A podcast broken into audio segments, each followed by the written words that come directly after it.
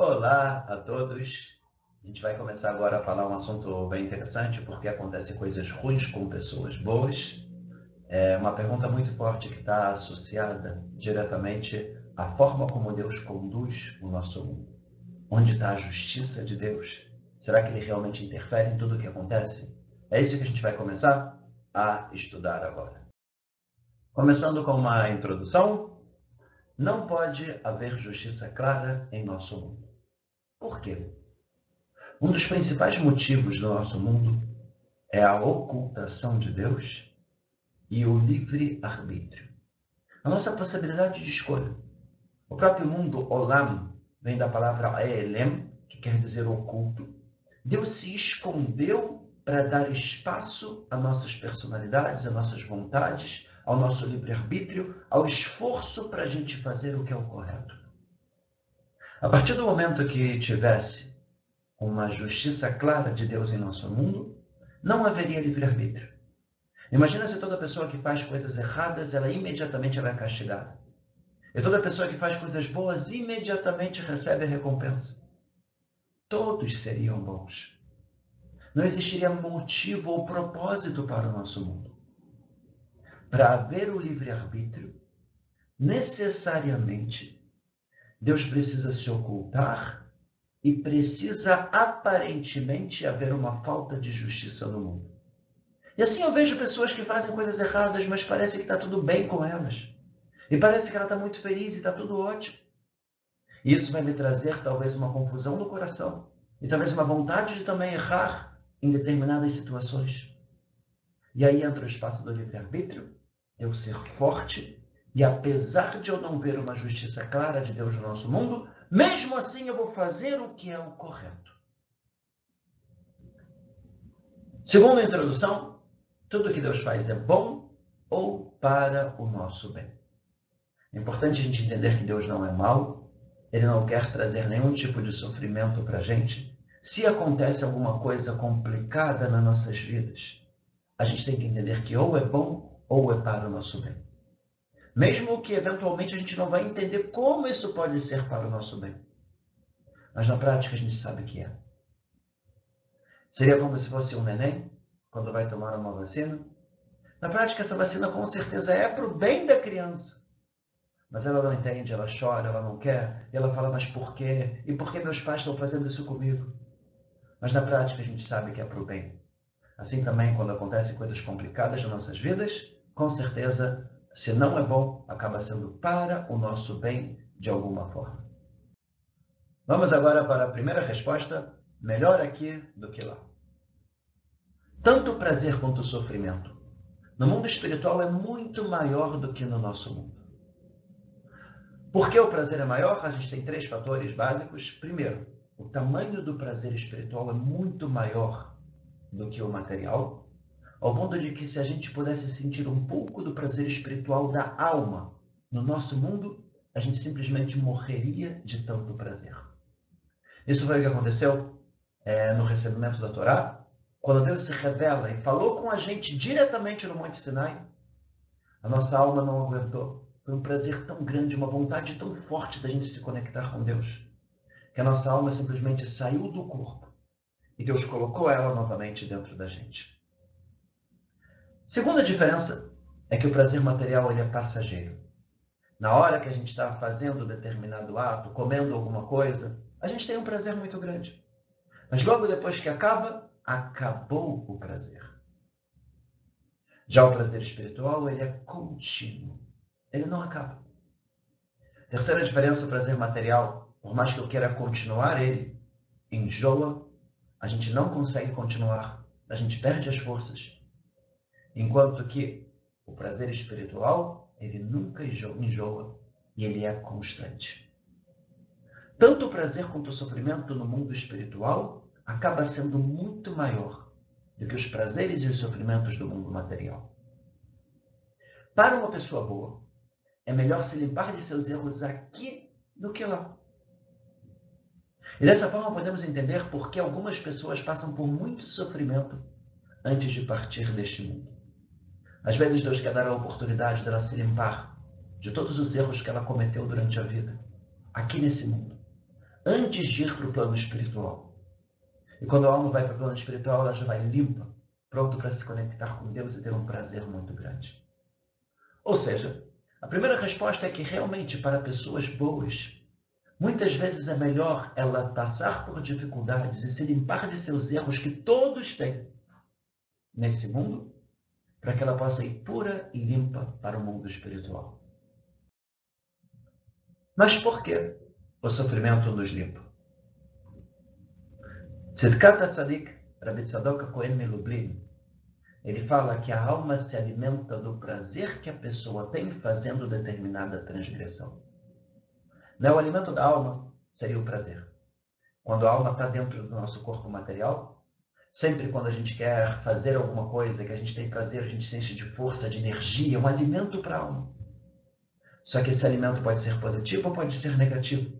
Pode ter prazeres bons e prazeres ruins. O prazer ruim é um alimento para a nossa alma. A gente está colocando isso dentro da gente. Para tirar este alimento da alma vem o sofrimento. O contrário do prazer é o sofrimento, e este vem anular o prazer errado que ingerimos. Ou seja, quando a gente tem um prazer muito grande de fazer alguma coisa muito errada, a gente vai ter que ter equivalente a isso um sofrimento para anular aquele prazer. É claro que o ideal não é que a gente passe por sofrimentos e dificuldades. O que Deus quer da gente é ativar, é o arrependimento, é que a gente peça desculpas de coração. E quando a gente pede desculpa e se arrepende, pede desculpa para o próximo, pede desculpa para Deus, toma a decisão de não mudar, a gente não precisaria passar pelos sofrimentos. Mas em última instância, o sofrimento ele vem limpar o alimento errado que a gente ingeriu. No Perkei Avot, Rebbe diz, Rabeuda Nassi, que escreveu a Mishnah, ele fala, a dificuldade para fazer a mitzvah é equivalente à recompensa. E o prazer proveniente do pecado é comparado ao castigo. Então, na verdade, em última instância, o sofrimento que a pessoa passa acabaria sendo uma forma dela se limpar do alimento negativo que ela ingeriu. Segunda resposta, o mal que é bom.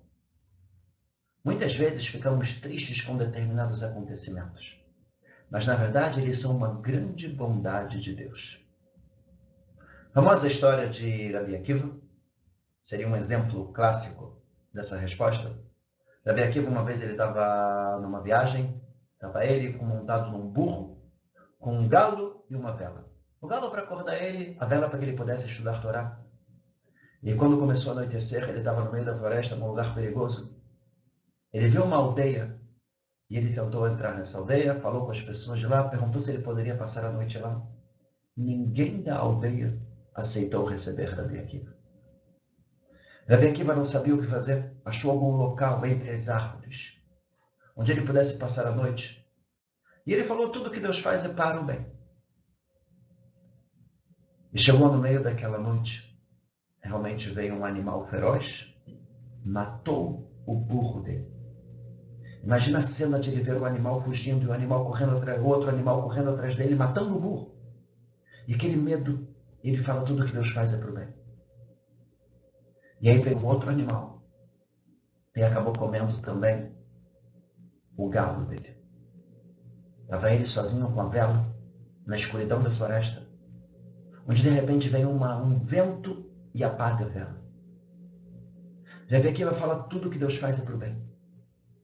Mesmo que ele não entende nada e que agora ele está sem nada, só ele, não tem mais a vela, não tem o burro, não tem o galo, e não tinha nem lugar para passar a noite que não autorizaram. Mas ele confiou em Deus, tudo que Deus faz é para o bem. De repente ele começa a escutar um barulho. Ele vê o exército romano que entrou naquela aldeia, incendiou tudo, matou as pessoas que estavam lá e passou exatamente do lado de onde ele estava. Nesse momento, Rabi Akiva, ele pensa, se eu tivesse na cidade, eu estaria morto. Se meu galo, burro ou a vela estivessem comigo, eles iam me pegar. O burro faria barulho, ou o galo se mexeria, a vela estaria me enxergando. Aqui, com certeza, Deus, tudo o que aconteceu foi para o meu bem e para me salvar. Pessoal, isso acontece muito com a gente. O mal que é bom. O problema é que muitas vezes a gente não consegue enxergar um exército romano passando dos nossos lados. E a gente não sabe o que aconteceria se determinado evento complicado não tivesse ocorrido em nossas vidas. Então, na verdade, muitas vezes, o mal que é bom. Isso a gente fala no ditado popular: há males que vêm para o bem. O problema é que muitas vezes a gente não vê esse bem. Terceira resposta: outras pessoas envolvidas. Que se leva em consideração numa pena de morte? Aqui a gente vai ver uma diferença da justiça divina e a justiça dos seres humanos. Quando um ser humano vai julgar alguém, a gente vai julgar pelas atitudes dele. Independente dos familiares, dos filhos, dos amigos. Não importa se os filhos, os amigos merecem ou não. O que importa é a atitude que a pessoa fez. Com Deus, a situação é um pouco diferente.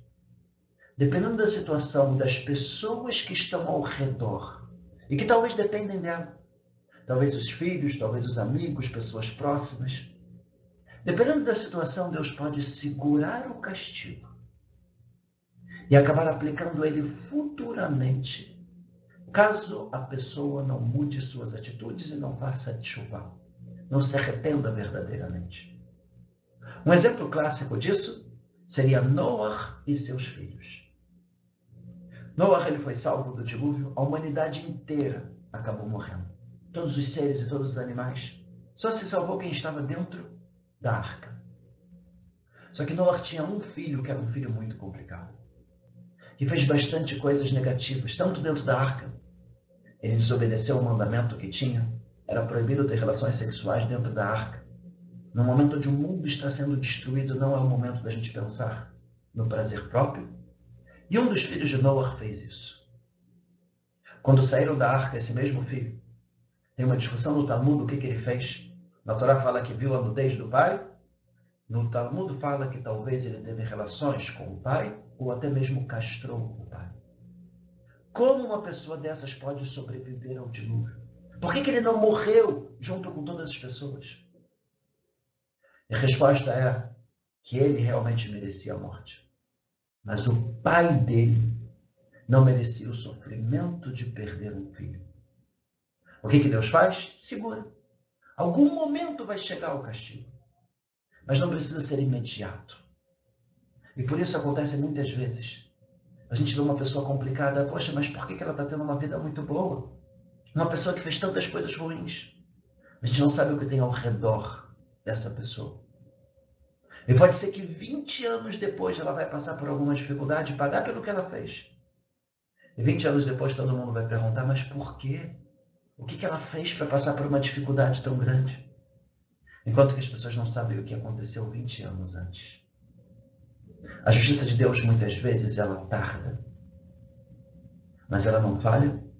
Algum momento vai acabar acontecendo. E se não for nesse mundo, vai ser depois deste mundo. Quarta resposta seria educativo.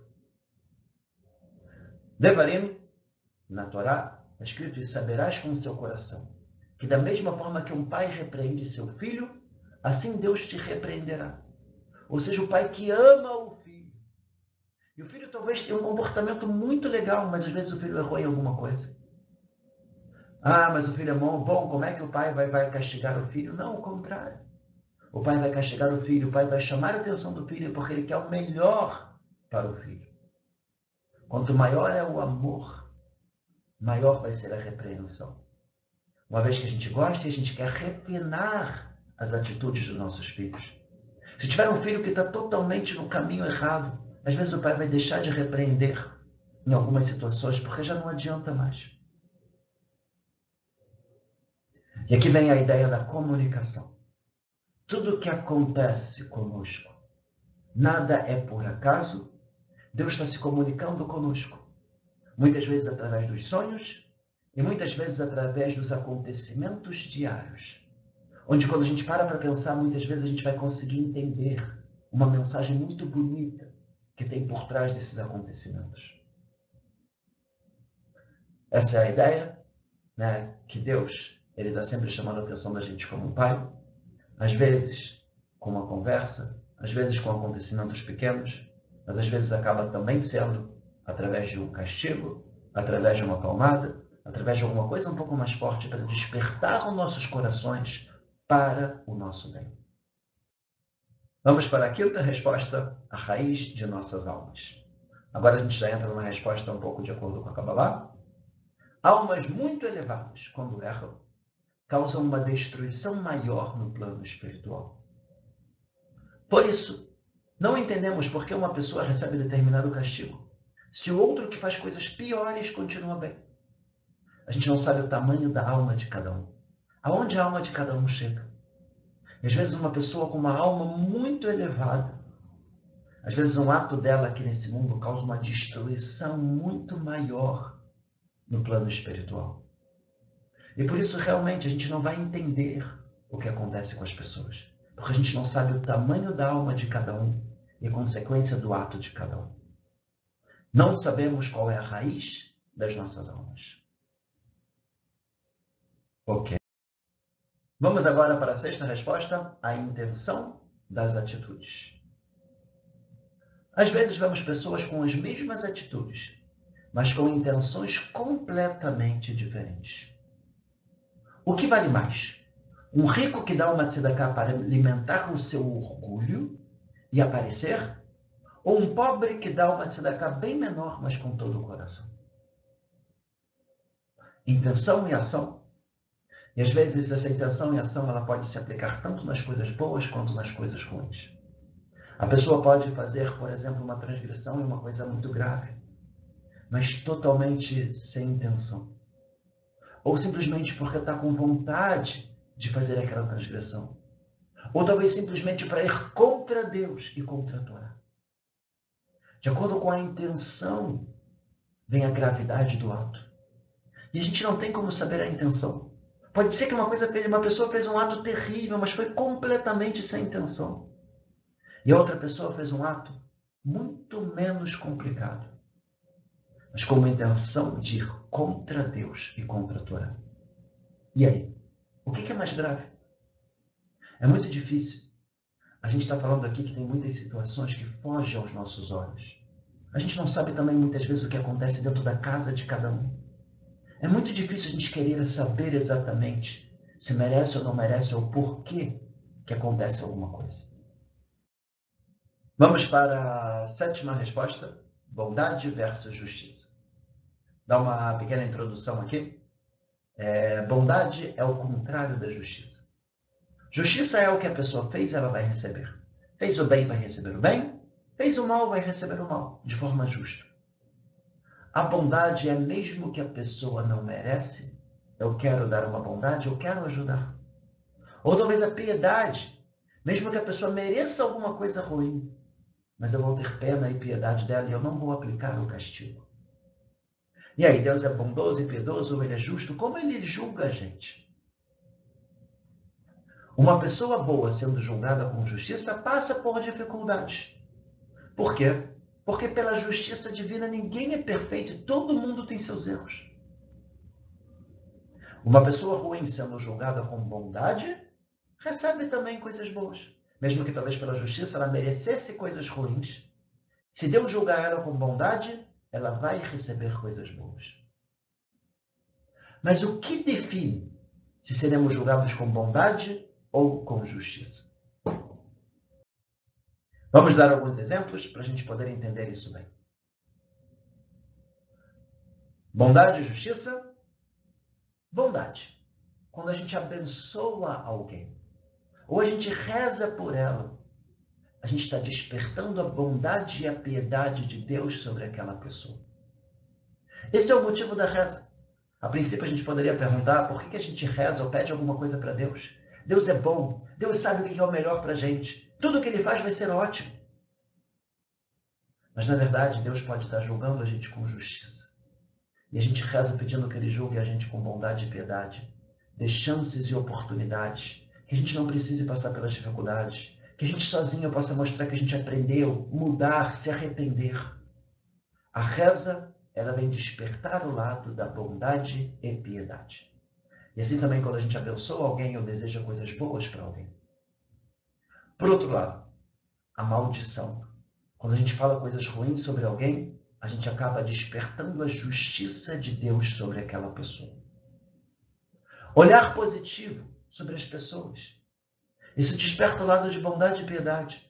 Eu olhando, estou olhando para uma pessoa e falo, poxa, ela é uma pessoa tão boa, é uma pessoa que merece coisas boas, que legal que ela tem alguma coisa. Quando a gente tem um olhar positivo, a gente desperta o lado de bondade e piedade de Deus. Por outro lado, o mal olhado, a inveja, de eu começar a querer ter o que o outro tem.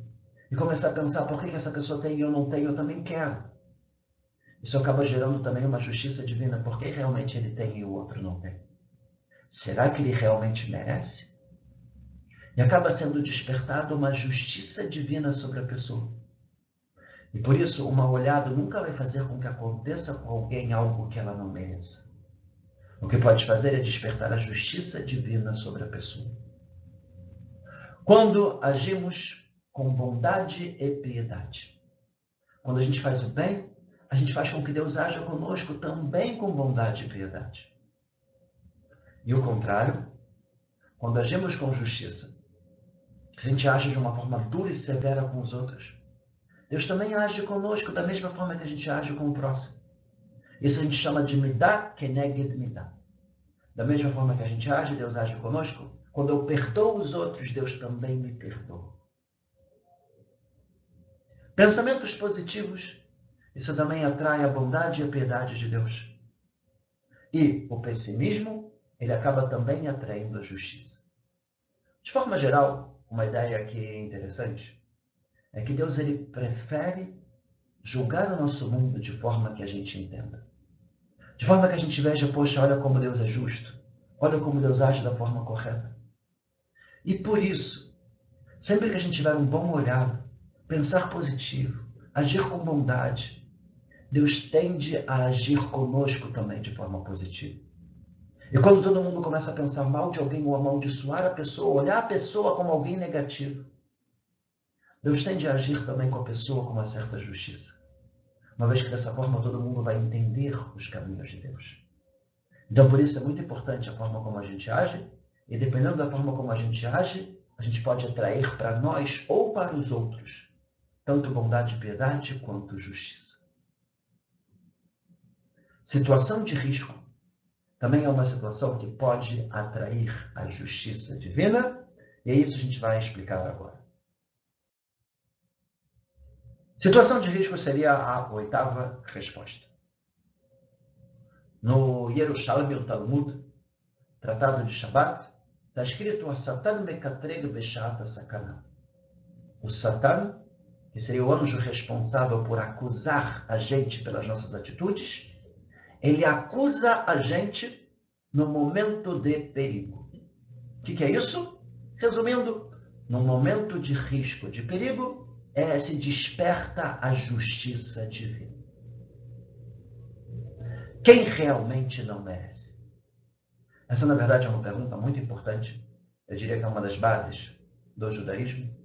É a gente sempre entender que nós não somos perfeitos, que nós temos muitos erros que independente do que acontecer com a gente, nós somos merecedores. Temos sempre muito que melhorar, o que crescer. A gente nunca fala, eu já sou uma pessoa boa, eu sou uma pessoa ótima, eu não mereço nada. Todos nós merecemos.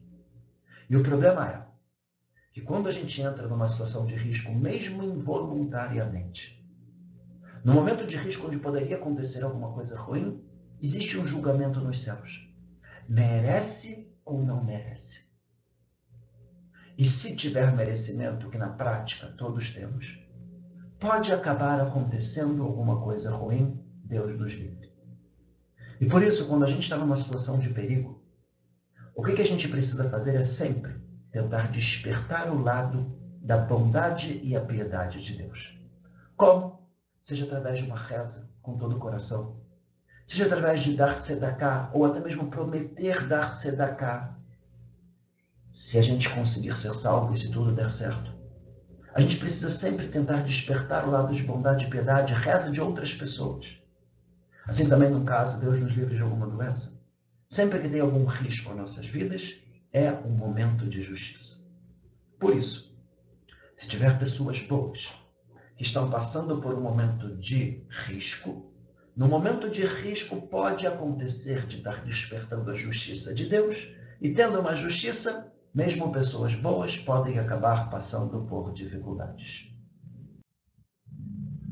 Vamos agora para a nona resposta: ocultação de Deus. Se Deus se revelar, haverá uma justiça clara nesse mundo. E aí, isso é bom ou ruim? Se não estivermos bem espiritualmente, Deus prefere se ocultar. Após o bezerro de ouro, Deus disse que se ocultaria. O que, que acontece? Quando a gente saiu do Egito e Deus estava com a gente, até o recebimento da Torá, milagres e maravilhas e tudo realmente maravilhoso. Deus está com a gente. Quando Deus está com a gente é muito bom. Por outro lado, a responsabilidade nossa é muito maior. Errar no momento de revelação divina pode acabar causando uma gravidade maior nas nossas atitudes e automaticamente um castigo muito maior.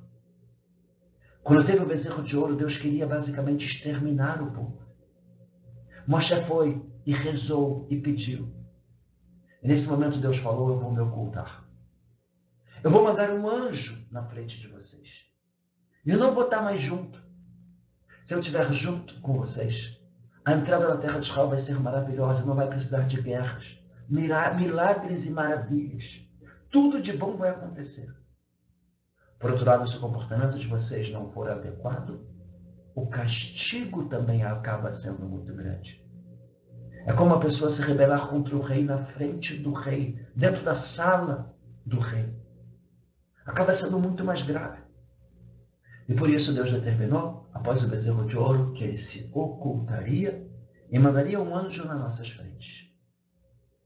Quando Deus se oculta, muitas vezes dependemos da natureza. E podem acontecer coisas ruins caso haja merecimento.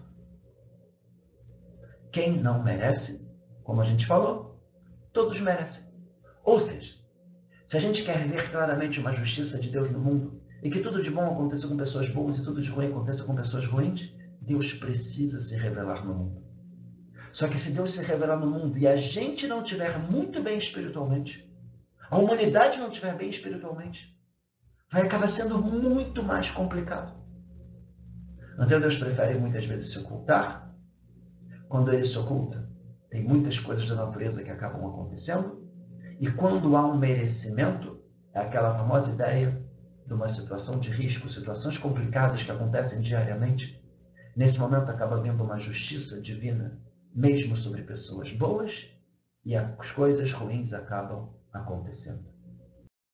Décima resposta, a reencarnação. O que é Mazal? Mazal a gente traduz normalmente como sorte, mas na verdade muitas vezes a gente não sabe explicar o que é a sorte. A sorte não pode ser ao acaso, porque não existe acaso. A palavra por acaso em hebraico seria mikre. Mikre seria mekor Hashem. Se a gente separar a palavra em dois, a origem de tudo é Deus. Mekre pode ser em as mesmas letras também de Irak Hashem, somente de Deus. Não existe acaso. Existe uma supervisão divina em tudo o que acontece. E se não é acaso, então o que, que seria Mazal? Também não pode ser a recompensa, senão não seria a sorte. O que, que é o Mazal? Mazal vem da palavra nozel. Uma coisa que escorre do plano espiritual para o plano material. São coisas que a gente não escolhe. Deus determina de acordo com a nossa missão nesse mundo. Ninguém escolhe qual a família que a gente vai nascer. Numa família rica, numa família pobre. Ninguém escolhe se vai nascer em Israel, se vai nascer no Brasil, numa família religiosa, não religiosa, num momento de dificuldade e sofrimento, ou num momento de tranquilidade. Se a gente vai nascer saudável ou não saudável. São coisas que vêm de Deus do plano espiritual, isso dependendo da nossa missão do nosso mundo. A nossa missão está associada a vidas passadas a reencarnação. Existem muitas coisas que não escolhemos e já foi predeterminado por Deus para podermos completar nossas missões. Podemos consertar através de atitudes ou através de sofrimento. Por que para alguns parece que tudo dá certo e para outros é o contrário? Na verdade, não somente a forma como a gente nasce, mas também acontecimentos que acontecem durante as nossas vidas. Pode estar associado a vidas passadas. E para a gente completar a nossa missão, a gente precisa passar por aquilo. E isso muitas vezes a gente não vai entender. Por que, que aquela pessoa sofre tanto? Por que, que aquela pessoa nasceu com determinada dificuldade? Por que, que para aquela pessoa parece que tudo vai dar errado? Isso depende diretamente da vida passada que a pessoa teve, da missão que ela veio cumprir nesse mundo. E uma vez que a gente não sabe o que foi as nossas vidas passadas, a gente não vai conseguir entender os acontecimentos que acontecem nas nossas vidas. E essa seria uma das respostas de por que, que realmente às vezes acontecem coisas ruins com pessoas boas. Décima primeira resposta: o ruim antes do bom. Sempre antes de coisas muito boas, vem algo muito ruim. Isso é muito comum em todo mundo que a gente vive. Antes do nascimento tem a dor de parto. Antes do crescimento de uma árvore, a semente ela apodrece. Antes do dia amanhecer, é o momento mais frio e escuro da noite. Antes do recebimento da Torá, a gente passou pela escravidão do Egito. Antes do nosso retorno para a terra de Israel, a gente acabou passando também pelo Holocausto. Antes da vinda de Mashiach, a gente tem a guerra de Gog e Magog. Mas por quê? Por que antes de coisas boas acaba vendo coisas ruins? Seria uma espécie de purificação para merecermos. Deus ele quer dar para a gente uma bondade muito grande, só que a gente muitas vezes não merece. A gente teve muitos erros muitas coisas complicadas, não só individualmente, mas como um povo. Às vezes pode ter uma necessidade de uma purificação através do sofrimento, tirar todo o alimento negativo que a gente ingeriu, e às vezes por muitas gerações, para que a gente possa ter o mérito de receber uma grande bondade que Deus quer dar para a gente. Décima segunda resposta seria um direcionamento. Isso é muito importante Deus está sempre querendo direcionar a gente para coisas boas. Na verdade, existem duas formas que Deus dirige o nosso mundo. Uma forma seria a justiça, onde dentro da justiça tem o merecimento, se a pessoa merece, não merece, e justiça relacionada com vidas passadas, a justiça relacionada com 20 anos atrás. É, todas as respostas que a gente falou até agora estão associadas a essa ideia de justiça. Porém, existe uma segunda forma, que seria um direcionamento. Onde Deus quer encaminhar a gente para alguma coisa muito especial. E para a gente poder chegar nisso, talvez a gente tenha que passar por um caminho um pouco mais complicado. Esse caminho um pouco mais complicado acaba sendo para o nosso bem. Isso pode ser um direcionamento global. Global que eu digo, por exemplo, para o mundo inteiro. Ou talvez para todo o nosso povo. A gente sabe, por exemplo, que no sexto milênio, a partir do ano 5001, era o momento da gente retornar para a terra de Israel. Assim Deus determinou um milênio de exílio até o ano 5000. A partir do ano 5001 era o momento da gente retornar. Só que a gente estava muito bem estruturado e muito bem em vários países da Europa. E de repente começam os problemas. Expulsão dos judeus de todos os países quase da Europa. Diversos lugares com muitas perseguições. E o que, que eram essas expulsões? Era um direcionamento. Deus mostrando esse não é o lugar de vocês. Eu não estou explicando agora o porquê do sofrimento das expulsões, mas sim mostrando que por trás dessas expulsões teve um direcionamento. O direcionamento pode ser muitas vezes individual. Pessoas que às vezes, por exemplo, perdem um emprego, passam por dificuldades, mas justo quando ele perdeu o emprego, ele acabou conseguindo um outro emprego que foi o emprego dos sonhos. E ele fala: Poxa, graças a Deus que eu fui demitido, porque graças àquilo eu consegui chegar num emprego maravilhoso, que eu estou muito, muito feliz. Um direcionamento. Deus vai direcionando nossas vidas, também individualmente. E se não merecermos? Essa ideia do direcionamento aparece muito num livro chamado Da'atut Vunot, de um grande cabalista, Ramchal, e lá consta uma explicação também muito interessante. Ele fala que às vezes, para a gente poder chegar numa coisa muito especial e muito maravilhosa nas nossas vidas, ou para o povo judeu como um todo, como chegar talvez na salvação, para isso, às vezes, a gente precisa obrigatoriamente passar por uma dificuldade muito grande. E às vezes essa dificuldade muito grande é tão grande que a gente não merece. E a pergunta é: será que para chegar numa coisa maravilhosa, Deus pode fazer a gente passar por uma situação muito complicada, que a gente não mereça passar, mas com um objetivo muito bom? Talvez vou contar uma pequena história para a gente poder entender um pouco essa ideia. Imagina uma pessoa que ela está num emprego onde ela trabalha de uma forma absurda para conseguir muito pouco dinheiro, para levar pão e água para os filhos. E é uma pessoa muito boa. De repente ele é demitido. Uma semana de inferno, pedindo de sedacar para trazer comida para as crianças. E depois de uma semana ele consegue um emprego onde a vida dele muda completamente. E o objetivo de Deus era o quê? Tirar o emprego dele, para ele buscar uma coisa melhor. E Deus daria para ele uma coisa melhor.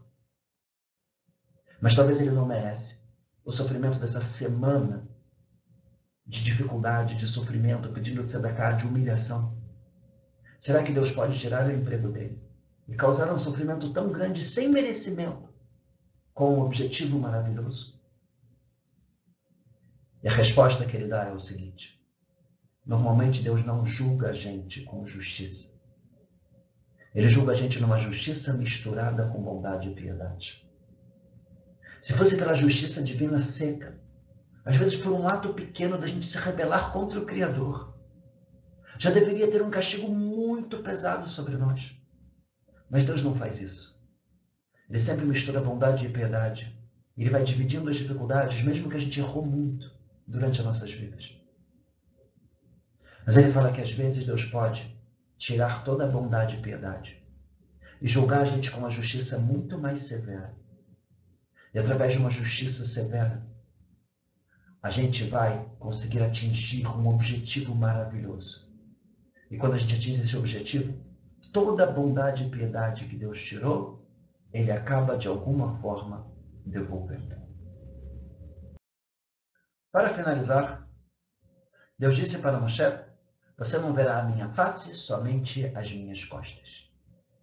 A ideia é claro que a gente não está falando de forma física, Deus não tem uma forma física. A ideia é: você não vai ver a minha face, você não vai conseguir entender os meus caminhos de forma direta. Somente as minhas costas. Depois que já aconteceu, quando você olhar para trás, muitas vezes você vai conseguir entender os caminhos de Deus e falar: se não fosse isso, não teria aquilo. Quem somos nós para entender? Eu acho que aqui é uma ideia muito importante. A gente falou uma aula inteira com várias possibilidades de por que acontecem coisas ruins com pessoas boas e tal.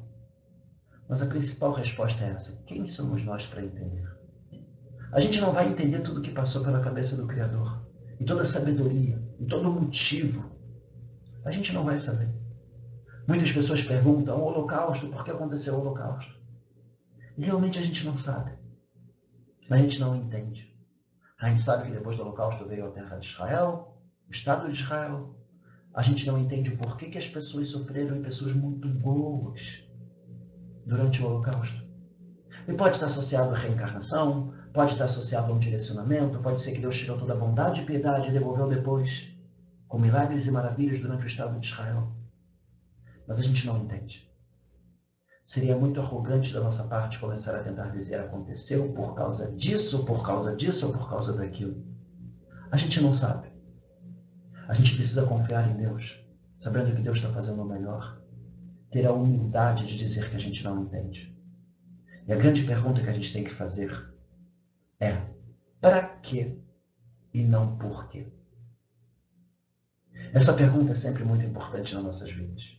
Quando a gente está passando agora por uma situação, por exemplo, de uma pandemia, ou qualquer dificuldade que aparece nas nossas vidas, a gente não tem que ficar perguntando por quê, por quê, por quê. Quem sou eu para eu entender o porquê que Deus está me mandando isso?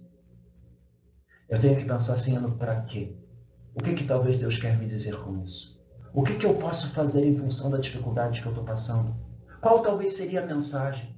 Como eu posso ser uma pessoa melhor? Essa é a principal visão judaica que a gente tem.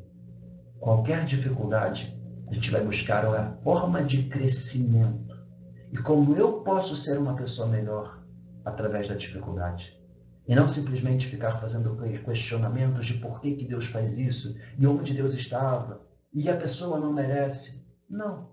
Todos nós merecemos. Todos nós temos nossas dificuldades. Ninguém é perfeito. O que a gente sempre precisa pensar é o para quê. Como eu posso ser uma pessoa melhor após tal situação?